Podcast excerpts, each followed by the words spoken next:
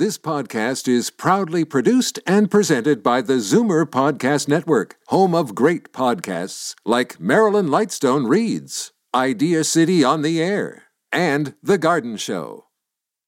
You're listening to an exclusive podcast of Fight Back on Zoomer Radio. Heard weekdays from noon to one. Last week, we heard the explosive news from Baycrest that 150 employees were shown the door in a mass firing because they allegedly participated in a huge benefits fraud scheme that bilked that institution by $5 million. Now, there was a similar problem at the TTC a few years back. And I think it's reasonable to assume that the same thing is happening elsewhere. We know that in the case of auto insurance, fraud is a huge issue and one of the main reasons that our auto insurance bills keep going up. So, uh, this is a crime that hurts employers, it hurts taxpayers, and it hurts colleagues who use those benefits uh, honestly, and, and I have to say, people, one of the things in the reporting of last week's story really, really struck me. And it was uh, an interview with one of the employees who was let go. And she said, well, she didn't think she was doing anything wrong because she paid more in, presumably in her co-payments, than she took out. A certain sense of entitlement. I mean, it's insurance. You're supposed to use it if you need it. I mean, those of us who pay house insurance, you know, uh, we pay in a lot more than we take out. Hopefully, who wants to have to claim that stuff? Uh, so I just want to hear from people. You know, do you think that doing this is is somehow okay? Do you think that you're entitled to what you pay in, even if you don't need the benefit. So uh, I, I want to hear from you on this. The number is 416 360 0740, toll free 1 866 740 4740. And right now we are going to Shannon DiLeonardo, who is the director of anti fraud and electronic claims at the Canadian Life and Health Insurance Association, and Ryan Conlon, who is a partner at Stringer LLP. Hello, thank you. Welcome to you both. Hi, thank you. Uh, Shannon, let's start with you. You represent uh, uh, uh, the, Canadian Life and Health Insurance Association. How big a problem is this in general? Well, um, thank you for having me on. And I do want to be able to share some some great stories of the CLHA projects that we're working on. The concern is that you know fraud is extremely widespread as an industry. Uh, we're hard pressed to to give you a, a number on how many dollars are lost each year to fraud. And that's simply because, just by design, it's designed to go undetected, fraud is. But we, as an industry, um, estimate that hundreds of millions of dollars annually are being lost to fraud. Uh huh. And uh, what does it take? Is it, I mean, you know, it's sort of, uh, is the main thing that's required a fake receipt from a healthcare provider? Well, fraud is uh, when you submit a receipt for services that weren't rendered with the with the intention of misrepresentation. So there's fraud and there's abuse. So fraud is misrepresentation of your claims. So claiming for services not provided, um, changing the amount so you're you're reimbursed for 80% and upping it so that you actually get 100% back. Abuse, which is equally damaging to the sustainability of our benefit plans, is when you're using all of your entitlement, whether or not it's medically necessary. hmm I mean, you know that that kind of thing. You you see it in other areas. For instance, uh, you know there was a whole thing about uh, teachers and their sick day allotments, and they believe they're entitled to that time. Uh, and there's lots of calling in sick in June, and there was an issue that people were, uh, when they retired, claiming their unused sick days. I mean, it, it, do you see a parallel with that kind of thing? Well, I think that there, you know, there's people who naively get involved in fraud. There are those people who think they have a sense of entitlement I think, you know, through our research, we were able to determine kind of, you know, the main reasons why people get involved in fraud. And, um, you know, one of them is financial um, need that will cause people to. Um, they they really view it as a victimless crime. They don't see that they're hurting anybody, and they're encouraged to by others. So, in our research, those were the top three reasons that we saw people um, doing committing benefit fraud. Okay, I'd like to bring in Ryan Conlon. Hi, Ryan. Hello. So, how big do you think this uh, problem is, and and uh, what kind of drives it?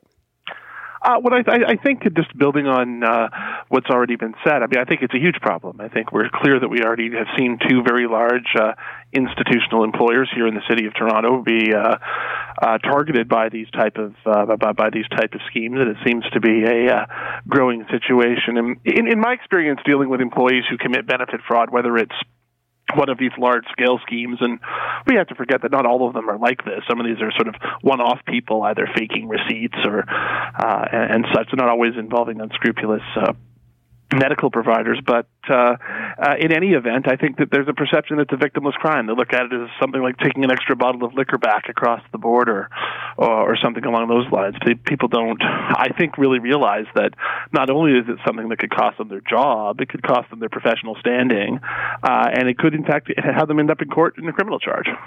Okay, uh, so.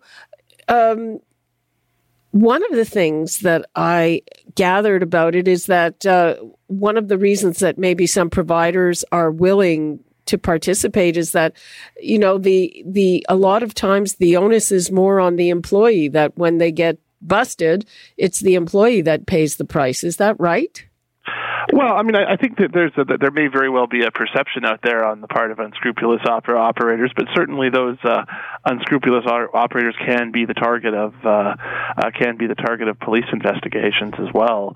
I think it's just from the perspective of, unscrupulous operators. What attracts them to it is that there's obviously, as we've seen with this scheme, huge amounts of money to be made, uh, and it apparently it very well may be a perception that the risk of being caught is pretty low. Now, it, it in you know I, I don't want to dwell on the Baycrest situation. I do want to point out that that particular plan, because it's in healthcare, is seventy five percent funded, uh, you know, by taxpayers. So all of us were bilked in that one. But I saw that there was one person who, uh, you know, s- scammed a hundred thousand dollars worth of benefits, and I'm thinking like, who even has? hundred thousand dollars worth of benefits. It was over a number of years, but that's an awful lot.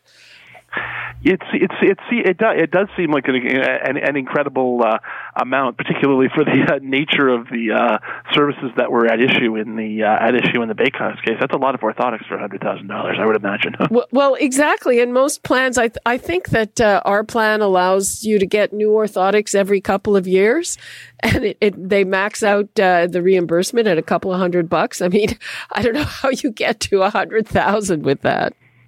Yeah, it's a, it, it, it, I think that's where, as I'm as I'm sure uh, your other guests can comment, that's where good audit practices come in to uh, prevent to identify these kind of red flags. And when you know someone who with hundred thousand dollars worth of bogus claims are identified, that's where you can then ultimately often leads to other people. There's usually ringleaders for these things.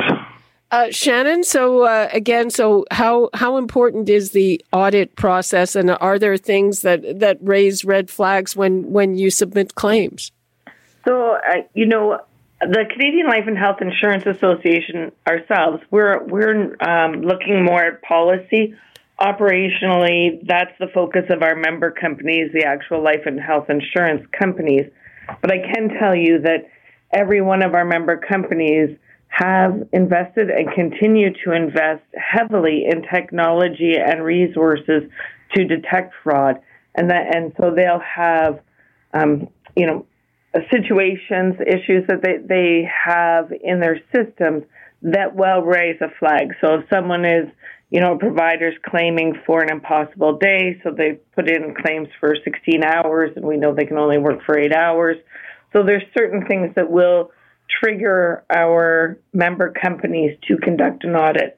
and we do know that that they do have larger investigation and audit teams now than they used to have because this is a problem that's growing and, and has come to their attention. So Mm-hmm. And and that also costs all of us. There was, of course, that big case at Baycrest last week. Five million dollars defrauded from that institution or their benefits provider over a period of about eight years. Uh, you know, a lot of it false receipts for things like orthotics. Who knew it could add up like that? Uh, but there is a whole other issue of abuse. Now, I want to give the numbers out again. I want to hear from you on this. The numbers to call 416 360 0740, toll free 1 866 740 4740. And we are on the line with Shannon DiLeonardo, the Director of Anti Fraud and Electronic Claims at the Canadian Life and Health Insurance Association and Ryan Conlon, a partner at Stringer LLP. So let's talk about abuse on this whole issue. You know, we've all heard so many ads from lawyers who are saying, you know, if your long-term disability claim was denied, we will represent you and get you what you owed. But we know that fraud in that area is huge. So, uh, Ryan, let's start with with you. How how big an issue is that?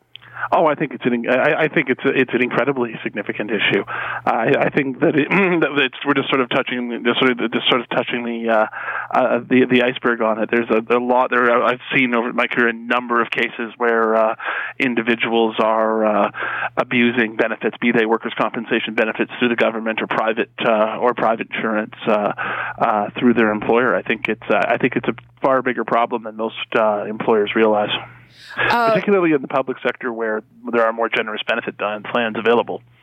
Well, uh, you know, there there are certain uh, health issues that are really uh, difficult. You know, like back problems, um, stress leave, those kinds of things. And uh, there are some doctors, I mean, I've gone online and looked up, and some doctors in their reviews, they say, oh, this person always believes their patient. So how much of a problem is that it's, it's too easy to get doctor's notes? Is that part of the problem? Yeah, I, I think I, I think I think it certainly is, and it's got to the point where even some labor arbitrators have said that they've that, when they are evaluating doctors' notes, that they recognize that in many cases, family doctors are, in many cases, in most cases, in good faith, but are, are advocating for their patients. So they're so, so what, what's on a doctor's note is not uh, necessarily the be all and the end all of any kind of legal determination uh, of whether someone is abusing or is properly entitled to benefits or not. Mm-hmm. And if it's a, a, a GP, I mean, they don't necessarily have expertise in everything. Well, well, no, no. They certainly, certainly, they, they certainly don't. Nor do they have access to the workplace, and they're hearing one side of the story, right? Right, Shannon DiLeonardo. What's your take on this? Well, I think that from our research that we did while we were putting together our education awareness campaign, um, the big big message we saw was that 75% of Canadians incorrectly believe that the only punishment for committing benefit fraud or abuse is having to pay higher premiums or to pay back um, what you were incorrectly paid. so I think that type of um, misunderstanding leads to increased fraud and abuse in benefit plans. So that's why, as an industry, we wanted to work on a campaign to educate consumers about what the consequences are. Okay, let's take a call from Barry in North York. Hi, Barry. Hi. I just want to say three things. Number one, A, it's dishonest. B, it's not a victimless crime, like you said, because it means the insurance premiums go up. And three, I would like to commend the people, who organization, whoever it is, that found this out. Good for them. It, it was the, the auditors. The dishonesty nowadays. Yep. Thanks, Barry. Appreciate okay. that. You're welcome. Okay. Uh, uh, Ryan, I'd like to pick up on something that Shannon said. So, uh, with this, uh, you know, long-term disability, if somebody is found to have made a fraudulent claim, are they subject to criminal prosecution, or what happens there? Well, there, there's a, there's a number of things that could happen. First of all, they can be terminated, have their employment terminated for just cause without notice. Uh, so they would lose their job. So they would lose their job without any severance compensation. Number two, they can be sued to pay back civilly, uh, to pay back the value of the benefits that they were improperly took. And thirdly, they could face uh, charges under the criminal code for fraud. Um, and if they are a registered professional, like some of the people at Baycrest, where they could face consequences with their professional regulator, such as the College of Nurses.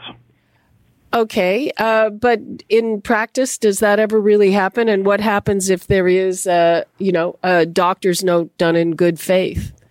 Well, I, I mean, I think it's fair to say that cases that are prosecuted criminally, and there are some examples, there were some that came out of the TTC case, uh, usually are the most flagrant because certainly, because to get a, to, a criminal charge has to be proven, of course, beyond a reasonable doubt. So I think it's fair to say that the most flagrant, it's the most flagrant ones uh, that end up in criminal court. But certainly, uh, ter- termination of employment, we, we certainly know that it, uh, we, we certainly know that it, uh, we certainly know that it happens more commonly in situations like Baycrest, where it's fairly flagrant fraud. Cases involving fake long-term disability happens, but it's ordinarily when it's actually provable fraud, as opposed to being a, a civil dispute about the, the extent of an injury. Mm-hmm. Shannon.